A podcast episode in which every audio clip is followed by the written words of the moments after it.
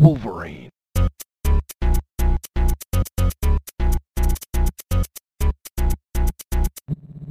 Wolverine. Hello! Out of the vault, into your minds, we're bringing you another episode of the Examination Podcast.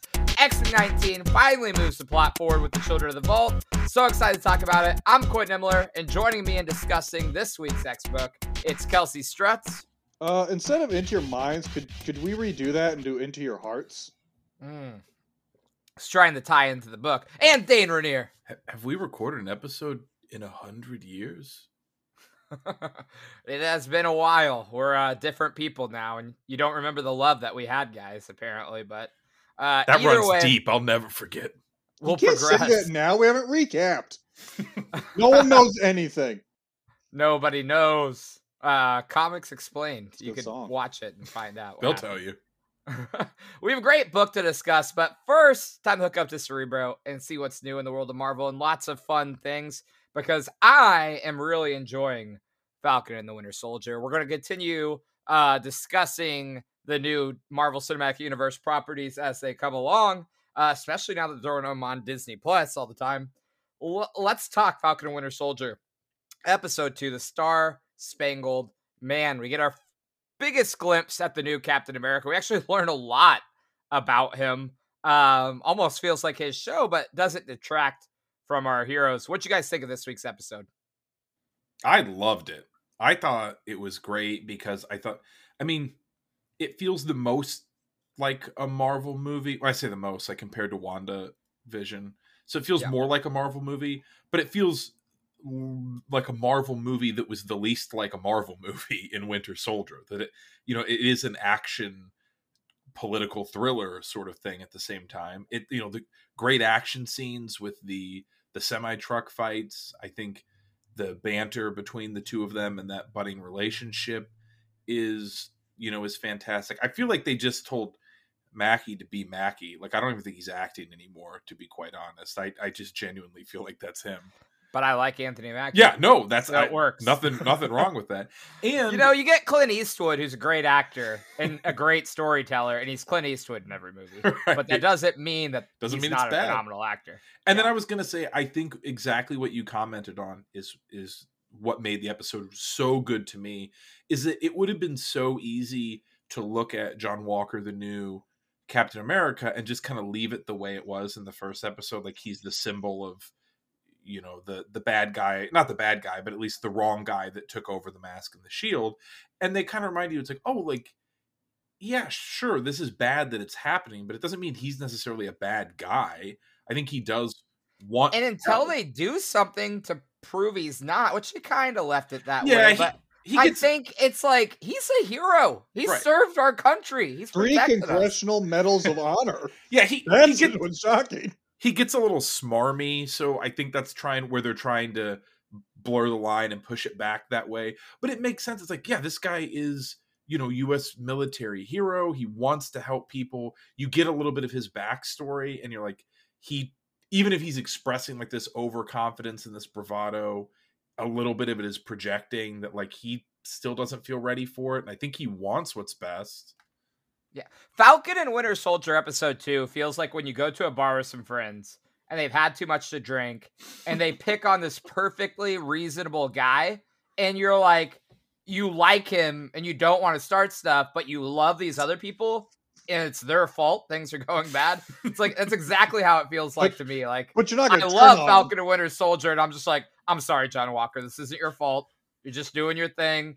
Uh, but if push comes to shove, even though they're the bad guys in the situation, I gotta go with my boys. Kelsey, uh, did you like this new Captain America? And does he? Would you mind seeing him in future properties still being Captain America?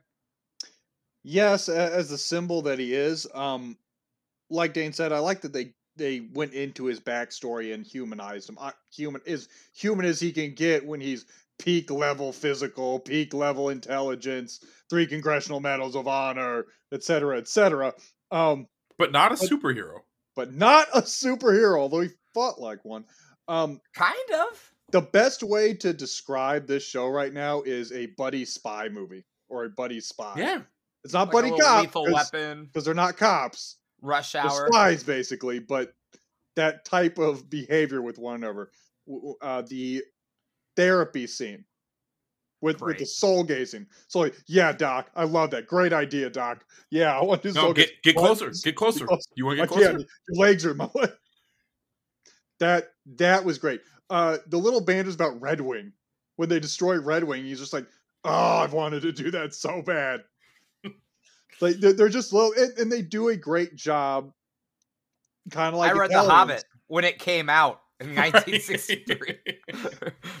But but like Hellions, you know, uh, the idea that they do serious stuff, action stuff, and comedy, and they're able to do it where it works throughout the whole thing. They don't detract from each other. Nothing overpowers the other part. It's harmonious, if you will. Ooh. I enjoy it. It's it's Yeah. really fun. Uh, real good show, real strong performances. I'm excited to see where they go. I have no clue what they're gonna do with Captain America. I think there's like three choices: bad guy, wharf guy, or what if he just lives and is Captain America? I- like I think that's the most interesting thing to do. So One more thing though, one more. Um, I like what they're doing with Winter Soldier and his like step program right, Mhm. where he goes, kind of making amends. I am Bucky. I am no longer Winter Soldier. And but you know, like even the where he's with the the Japanese fellow, you know, and you realize, oh, that's the dad of the kid whose face he blew off before. It's like that's you know that's rough. so uh, correct me if I'm wrong, but the the character of John Walker exists in the comics, right?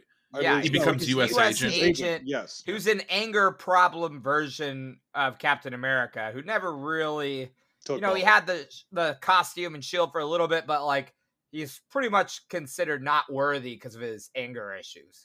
And if I remember correctly, too, he was a little more, um, like like Cap has always, you know, Cap has always sort of been like, look, I love my country, but it can be better, and if that's what it means. Whereas Walker has always sort of just been like the no America and America first and everything. Well, he's a soldier. He's Right. point and I'll shoot. And and literally, he was the Captain America who would use a gun even in the modern times. You know, not not during a time of war. Right. And and episode two was just another in a long line of breadcrumbs for the Young Avengers with um, Isaiah Bradley, the uh, original Captain America. Yeah. So it's just another step. We're getting there. So close. Because I, I suspect that probably is the you know the the grandson or whatever it was that answered the door probably winds up being Patriot. Ooh, we heard it here first. Uh, no other people have that theory. No, not a single here. one. An examination exclusive. Uh, As far as I know. BS Guest shot in the wild. All right. Uh, always bringing the hottest of takes. Let's go ahead and jump into the comic side of things. And we previously, I think we reported on it. Might have just been a crosstalk. I know Dane and I have talked about it. There was a four week gap. Uh, we're gonna April was gonna skip X Men. We jump into X Men 20 after Yeah. missing April. That just got doubled. There's an eight week gap from 19 to 20. So we'll see X Men in June. So we don't get Wow. X Men for two months. Yeah. Now, and is this because of the uh change in distributor? I don't think it has anything to do with that because that would affect, you know, line Everything, wide books. right. But I, they- I, I would imagine it's artist, if I had to guess. Or Well, that was part of the problem last year in March, I guess, is why they they've there have been some rumblings about that diamond distribution change up. Is that Yeah, so March, Penguin- March was a tr- was trouble. You know, they ran into trouble distributing in March. So, so context wise, I think what uh, Kelsey's bringing up is it was recently announced that Penguin Publishing, who does the graphic novel side of things for Marvel and does their book publishing, is also taking over comic distribution. Uh, not quite as a shocker for um, comic book stores as the DC one. I know a lot of comic book stores don't carry DC stuff anymore because it was going to cost them more and lower their profit margins to switch. Whereas a lot of comic book companies, because of the way graphic novels work, w- already had relationships with Penguin and it wouldn't change things too much. But either way, huge uh, issue for Diamond. But they, they've come out and said that somehow Penguin and them are working together to still do Marvel Diamond, books. Diamond will still be able to sell wholesale. Mhm. They, but they will not. It, it, it won't be quite the same. I think. I think they're getting phased out. I think something's wrong over there because it's weird to lose Well, I the think two the major that Marvel's producers. I think Marvel's getting mass syndication out of this is kind of the bigger deal. Like Marvel comics will now be in like Barnes and Noble and stuff, Yeah, whereas it used to be more comic shop. Put yeah, it pushes them more towards like book book yeah. than Yeah. just comic book. Yeah, I don't know. Maybe it's artist. It may also be because June is when we get the Hellfire Gala and stuff. That it may be whatever the next plan is for X Men. It just has to come after that.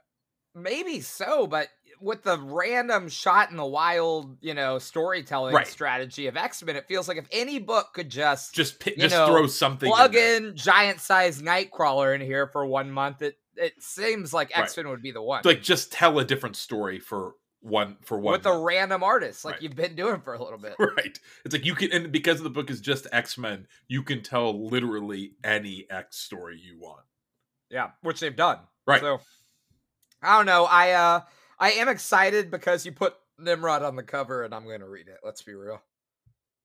Oh, is he, Um, is he on the next cover for X Men? Yeah. Yeah, we got Nimrod cover Sweet. for number 20. Worth the wait. Uh don't do this to me, Hickman, though. I love you. Don't hurt me. You know, Nimrod All has right. nothing to do with the next issue, right? He's just on the cover. It's just Classic. Classic X-Men. All right, um, let's go ahead and jump to our third and final, which is, you know, kind of associated with the last story we talked about. John Romita Jr. makes his return to Marvel. Uh John Romita Jr. kind of has a not Bruce Timmy, but uh, a blocky kind of style. Um, do you guys have any fondness for John Romita Jr.? I mean i've, I've looked at his art i like it I, I nothing i don't know nothing iconic is jumping out to me that he's done is there anything that you can I, I'd say of? AVX is a Okay. pretty big one. He also had an Avengers run. I mean, he's uh, Spider-Man runs. He's had a lot of things. Uh, World War Hulk was one that he did the art Okay. for. But I'll, I'll say this: John Romita Jr. He's kind of like Leinil Yu in the sense that um, I think he can just churn out art really quick, which is why he's a great grab for Marvel. Right. And it's it's I, I think there are some people who do great art, but it's very it can be very stylized and stuff. And I think when you do look at like Romita stuff, it's just it's good comic art. Like the characters are distinct, they are consistent. Um, you know, that you can look at them and go, okay, I immediately it's I know who that is, and it's it doesn't like vary and change. I know that feels like pretty baseline compliments, but not everybody does that. Well, I mean, to me, the draw is in a Marvel DC world, he churns that art super fast. Right. You get your stories quicker, you get them on time. Um, and like you said, you can tell the story's coherent. It's never like a mess where it's like, who am I looking at? Right. The art is not distracting from what's going on. it's So, very um, professional. I guess is the best way to say it. it's you- professional. Do you do X Men? Do you let John Romita? Do you want John Romita Jr. on X Men if it means we don't have an eight week gap?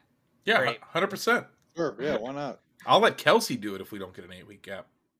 We talk you talking All about? right. Got great drawings. Hell, I'll let my youngest kid do it if you want. He just drew himself as a potato. I saw that art from the the super eighties nineties X Men. Like I'll let Kelsey's kids draw it. That's true. Super Well, 80s, um, I liked that one. Pockets galore. Everyone was jacked to So, the tits. so many pouches. so jacked. All right, let's go ahead and in this week, uh, we're gonna hop into the crucible, uh, test our grit, our merit, and see if we're worthy. You don't just hop into the crucible. Krakoa. Okay, you step in with purpose. All right, right. Well, Fortitude. your purpose this week is to create a pitch for Reign of X. We did this a similar thing with Dawn of X. Uh, what's your Reign of X book? Is what I'm challenging these guys with. Uh, three points can be awarded. Do you have interesting characters? Second point is do you have an interesting reason for the team and the book to exist?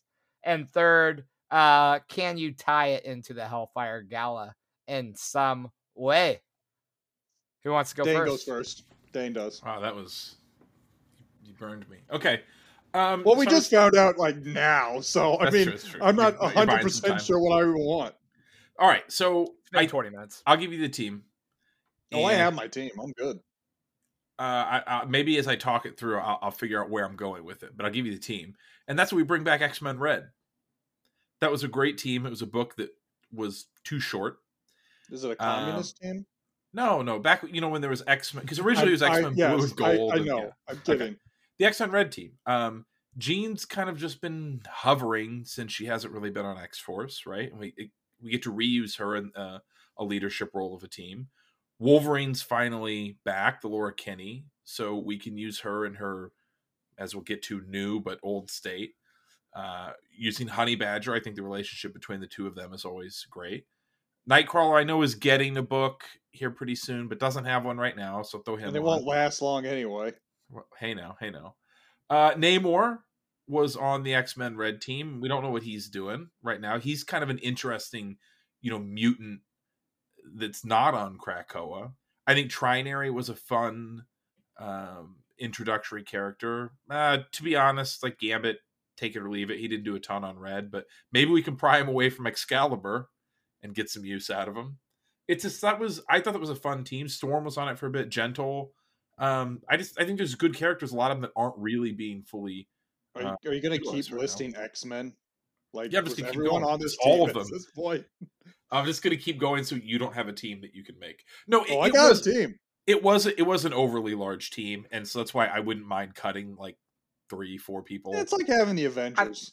W- Why does this team need to exist? Dan? Yeah, it's a good question. I, I don't know quite what that is yet. I think there's an argument to be made that this could be a good um, diplomatic team of sorts because I think that's I think Jean would be good at that. I think there are pieces on the team that don't make a lot of sense in that way, but you know, does any piece on this team make any less sense than the Excalibur squad? That, Wow, that's what you you're going to definitely compare got me to. there. There's my, I'm gonna I'm hey, Captain Britain's on the Excal- Excalibur squad. That makes sense. right and so there's there's one but i i i don't know it's i would i would read red again um i like i said i don't uh, to be quite frank i don't know exactly where i'm going tying this into um what's going on right now an interesting story but honestly the team was good at, it was good enough that i I, I don't think it matters. Just slap them together. Something will come out of it. There you go. All right, all right. So here's my team. Imagine like a dirty dozen esque team.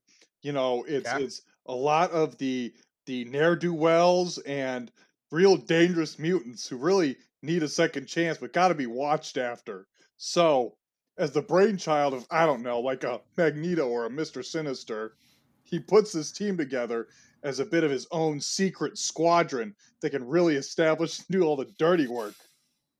All right? Mhm, And you could have some type of like lighthearted comedy, but really get into ultra violence too, because they're kind of bad guys. You know, you put a couple good guys in there to keep them in control, but really the theme is redemption and understanding the other sides of these characters as well. And you can take real B team villains too, C team even, and Almost sounds like a story about family. like a story about family. And I'd like that. I'd like to see that.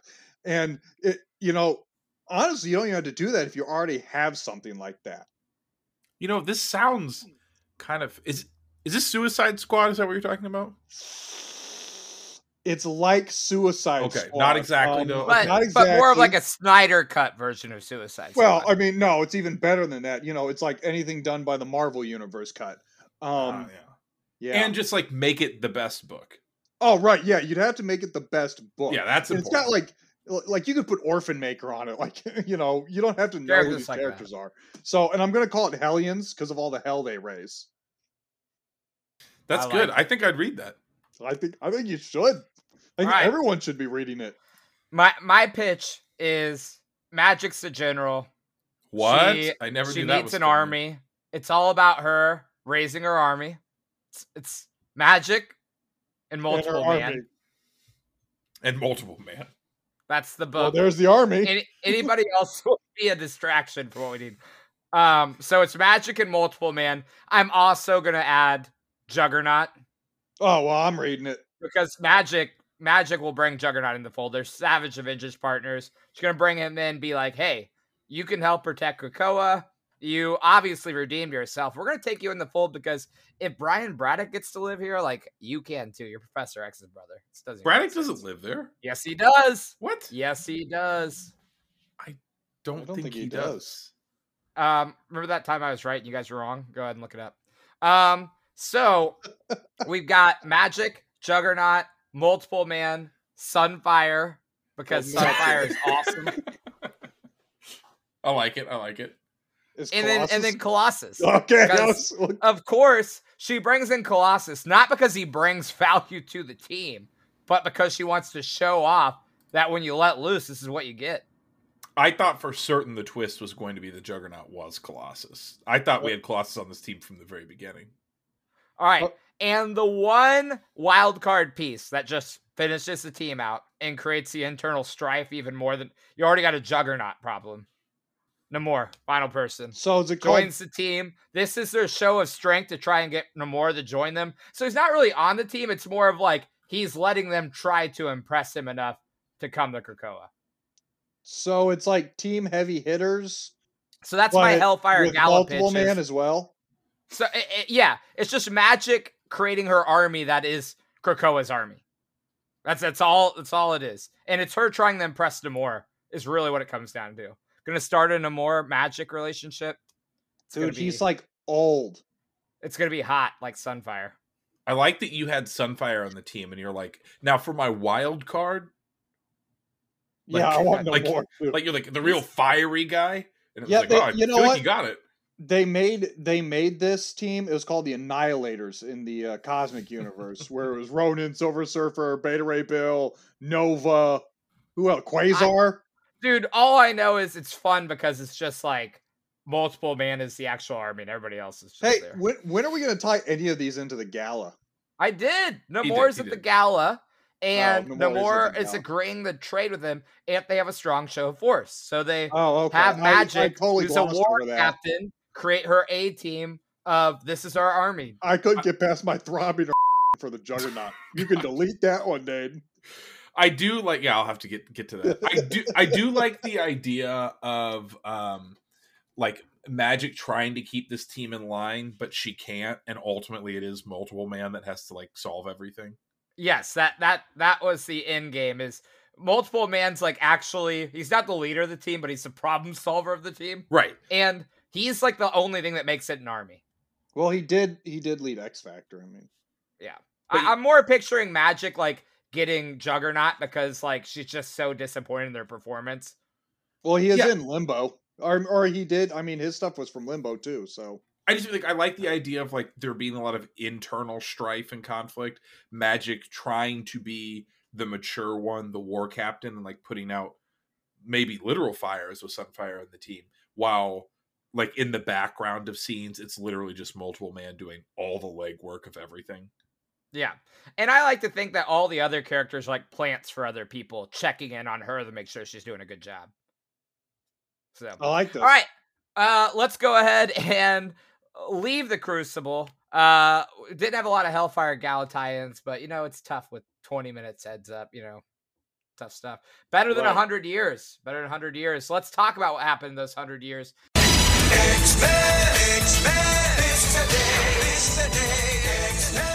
Inside the vault, Dane, take it away. X Men number 19. This is an issue almost impossible to recap because due to memos and time jumps and moving around, the storytelling covers over a hundred years. Our trio of X Men, Laura Kinney Wolverine, Synch, and Darwin continue on in the vault, studying it, planning how to proceed, how to attack, and ultimately how to complete their mission. The team has various encounters with children of the vault throughout the years as they continue to survive. The team fractures over time. They come back together. Wolverine and Darwin fall in love. The Vault uses their own mutant DNA against them as a weapon. In the end, their plan fails, and Darwin and Wolverine are captured, and Synch gets away, temporarily escaping the temporal bubble, returning to save his friends. While captured, Darwin has been studied and somehow used to create the previously thought impossible fourth generation of Children of the Vault. Wolverine and Darwin escape, and with Wolverine dying in the process. Darwin calls out to Xavier, getting downloaded for his resurrection just in time. But Darwin now lives a life as the only one with the memories of the vault and the relationship he formed with Wolverine. Thought that was Synch. What? It's I thought that was Synch who got out and fell in love with. Synch. Yeah. but that's okay. Do I have the two of them mixed up? Yep. Yes. Fair enough. You might be confused because Darwin was African American in X Men First Class. and you might assume that was Darwin. Wow. It was an African American man who was shaved. There's very, but Synch's like bigger, so you can tell the difference between the two. All right. Strike that, reverse it. All right, restart the whole podcast. Hello Everything I and said, the welcome exact opposite. No, but great issue. Um, despite that small uh misspeak by uh Yeah, just Man, a, I just a say, misspeak. Just Great small recap. misspeak. Yeah, just the entire thing. Uh, but this issue had a lot going on. It had a lot of time jumps, covered several years, uh, decades, really, I should say. many decades. But um, a fun book, a fun concept, and really, where X Men 19 gave us the first 30 seconds of what seemed like the story. This one gave us the other hundred years in record like pages, 27. Uh, Kelsey, did the pace work for you on this issue? yes, it did. I. This is what nineteen should have been. This This- was 19. Not, I mean 18. 18. This is what 18 should have been. Thank you. Uh, I mean, 18 seems like it was just an intro and could have been the whole just introductory portion of this comic. This comic felt long, but in a good way. It it can it contained a lot of content. Um, Had some meat to it. I really I enjoyed the character of Synch, the growth of the character who I know nothing about and really cared nothing about this team. And afterwards, when it was done, I really enjoyed it and hope to see more of it. I think it was a, a strong book from Hickman. This is a promise that's been uh, weighing on us. We've had this like plot dangled for years, literally. Um, Dane, did the the storyline overall fulfill what you were looking for? Um, and would you have? Was there a different resolution you had in mind, or you, was this about what you were looking for? No, this was this was great. I don't want to say perfect because that seems a little Well, it's not heavy-handed. aliens. right? But no, but Kelsey's hundred percent right. This is what should have happened the last time. This would have felt so good as that moment that we had been waiting for, but instead we had to wait longer with like a weird stopgap appetizer in the way. Like when you read this issue, it feels twice as long as a regular issue, which is cool because it sort of plays with you know the memos and the listing of what's happening and all of that and it makes it feel longer than it is which i have to imagine is an intentional design given what's going on in the vault. And when you look back at issue 18 it could have been one of the footnotes on the memo. It could have been one page of this and it would have de- this would have delivered so much more right out the gate that it's it's action it's adventure it it weighs on you with like how long this was and and what it meant. And it was it was really really good. Like i know that i said it's tough to recap this issue and it kind of is because of how much there was. You you've got to go read it. It was phenomenal. Yeah, I think um this is a promise of what X Men kind of under uh, Hickman, excuse me, is supposed to be, and I think they did a really good job of delivering on that. Um, however, with that said, compared to like a Hellions, I'm still not sure it has quite the heart. Although I did enjoy the uh, Synch and Laura Kinney uh, relationship thing they they went with, and I I I gotta say where it really delivered was the Hickmanisms, the idea of Darwin ca- causing massive evolution by studying him and stuff, and Mhm. how they were learning from the vault while the vault was learning from them. Do you guys find the vault and the children in particular a compelling villain to push Krakoa forward? Oh yeah, I think that's a a, a great big time villain. uh, You know, as apart from it, it harkens back to the Dawn of X, the the Powers of Ten arc. It starts to go along those lines again of their their quote unquote great enemy. You know, between that and Orchis, and likely those two somehow coming together if if he goes along this line still. The, Yeah. the individual children of the vault, I couldn't care less about. Like, no, I don't know. no, I, c- no. I couldn't name one, and every time they put one in there, and they're like, "This one," I'm like, "Move along. Don't don't care who that is." It's just more the overall concept, the idea of this, you know, internal time is is just different. The way that it spends, that it has infinite time to create what it needs to. That they're you know using they're using you know what is an infection into the vault to further their own evolution forward. Like the whole concept of it is you're 100% right. Man does it does it feel like a hickman? There were times when i read this and i'm like is this an x-men story anymore? Or did hickman just have this idea and x-men was the job he had when he wanted to tell it? But it it's very high concept. It's a lot of fun um and it you know it, it did use the characters that were in it i think to good effect I, I agree completely. The characterization uh, keeps it an X Men book based on the fact that we had X twenty three, we had Right. We had Darwin, and with that in mind, I I feel like I'd be amiss without uh saying this isn't the first time Hickman's wrote a hyper evolving futuristic world, uh, literally world, and I just gotta say, why is this different than Giant Size? It's just it seems like Hickman took something and recreated something that already exists. what you mean with the world Yeah. it does seem odd to do that. It, it seems especially odd that he's acknowledged the existence of the world prior to doing this because it feels exactly like the kind of thing that Hickman would do, where it'd be like, "Oh, like we have something really important to this. The X Men have really strong ties in," and Hickman just would be like, "Forget it. Uh, we'll just pretend it doesn't exist, and then maybe canonically in my X Men it doesn't."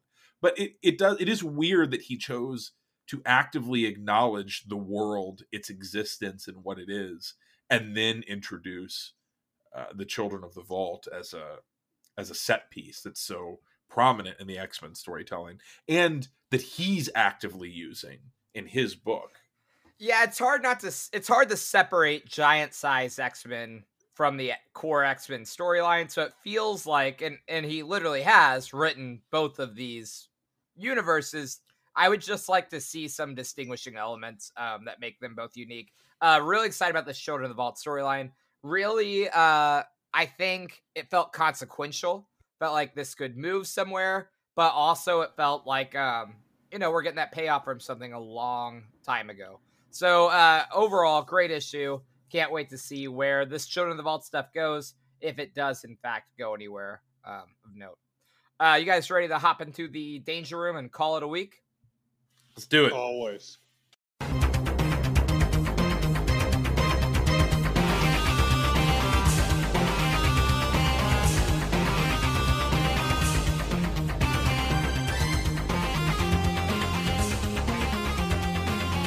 All right, well, we're going to play another round of 20 questions, Marvel style, where the contestants have 20 yes or no questions, figure out the person, place, thing, or idea from the Marvel Universe. We'll let the questioning begin. is this a character No. Yes. Yes. Kelsey, what the- Is this a hero? No. Yes. is this a man Yes. Is this a mutant? Yes. is this an x-men villain Yes.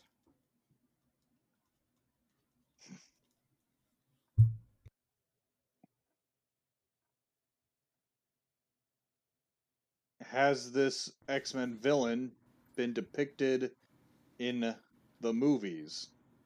Yes.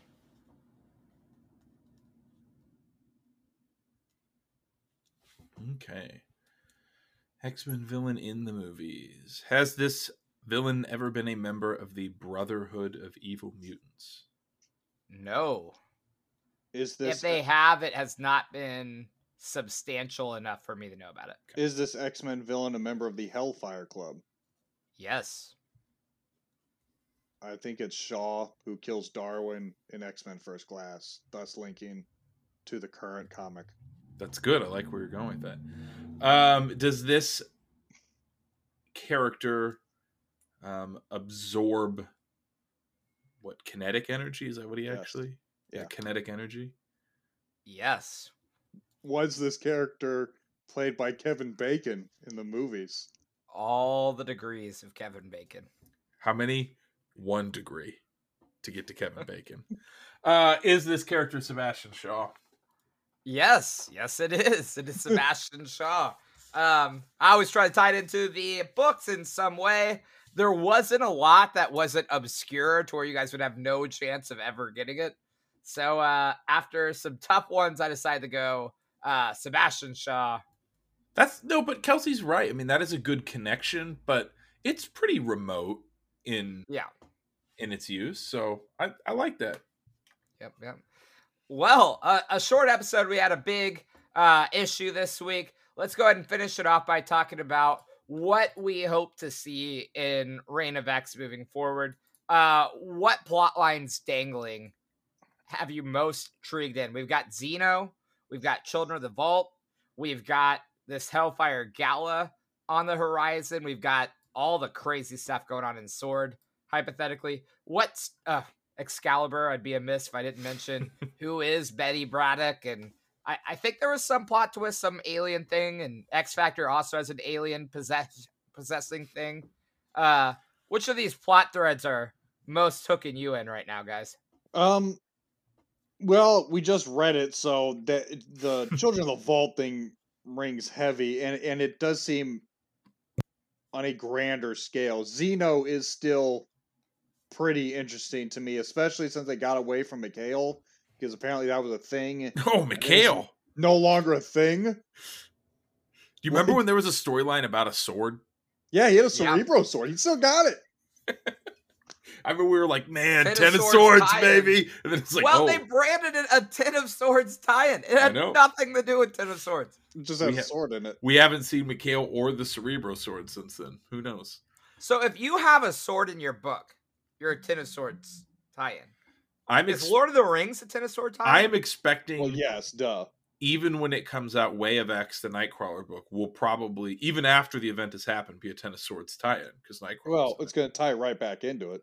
We're bringing it back, baby. Eleven of Swords. Um, Kel- Kelsey's right. The thing that immediately jumps to mind right now is the Children of the Vault, just because it recency.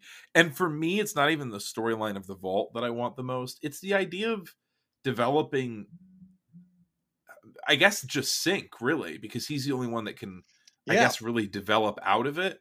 But like, what does that mean to remember all of that? A hundred lived- years worth of experience. right? A Like, you'd hundred have- years of experience and relationships that nobody else, There are inside jokes that no one will get. right? Only him, Only him. a and- hundred, like a whole cultural change, like yeah. right? hundred years worth of like Much longer than I mean, generations of time, and the only two people that he got to share with won't don't don't know. I guess Darwin, we don't really know what the ultimate outcome is with him in the vault, but like the fact that he he shared that time with them and specifically with with Laura Kinney and like are they going to explore that or was that last page where he's just like good enough. Like is that all we're gonna get and then I, I hope they don't just leave that alone because i hope they don't either. as that's a what i mean. I'm like, y- you spent a hundred years with this person. It's like that is the person you really love. right that's a long time You have a bond. Yeah, it, it that she doesn't have right now, but it's not something you're gonna forget. but i would uh, say Laura actu- Kinney, a big character. Is there a book you want to see her in? yeah my x-men red Well, I mean, out of the ones out right now, is there a natural fit for her? um I think Like, if you ooh, throw enough characters, I was about to say throw enough characters in Excalibur, maybe you'll We get could one bring to it- stick. Um, I, so Scout or Honey Badger has been kind of a piece of um, what is she in? Um, New Mutants. New New Mutants, Mutants. So I, I, she has kind of a natural push in that direction. I don't know how what it would be. She obviously could go to something like X Force. That's uh, you know with the Wolverine esque Kurt tie-in. That- that's comic. always what she does. But yeah, no, I, mean, I would say as far as story, actual storylines go, not just that one character thing I'm excited about with Synch. Um, I think Quire and what's going on with him on X Force is maybe the most intriguing thing to me. Um, Oh know, what- yeah, what's going on with that? What's what's haunting him what is he missing in between these lives and you know also sort of the unique relationship that he's developed so Yeah. I, I it's and I can't believe I'm saying this, but Quentin Quire might be the most interesting X Men to me right now. I want to see what's going on with Orchis Station. How does Sword exist and Orchis Station at the same time? It just doesn't make sense to me. So I'd love some explanation of why the mutants aren't like, screw that mutant hating space station. I mean, space is kind of big. I thought it was in orbit around Earth. It's an orbit around the sun. Yeah, Orchis is around the sun. Yeah, that's pretty far away. That's true. Good point. I mean, not in space time. I don't know. Well, yeah, yeah. In the grand scheme of space, Space. it's pretty close. But yeah. Uh, uh, Um, the other thing, Shadow King, we completely forgot about him with New Mutants and what he's doing. Yeah. we which we don't know that he's doing anything bad. I- True, I'm still telling you, we I- have my- no actual proof that he's doing anything bad. my favorite storyline is just going to be that he's literally reformed and wants to mentor those children to the best. Just helping him with his little hat on. I would. I wouldn't even be little mad. fez. I wouldn't Wait, even you're be not the most intrigued about why the children of the atom can't come through the Krakoa portal?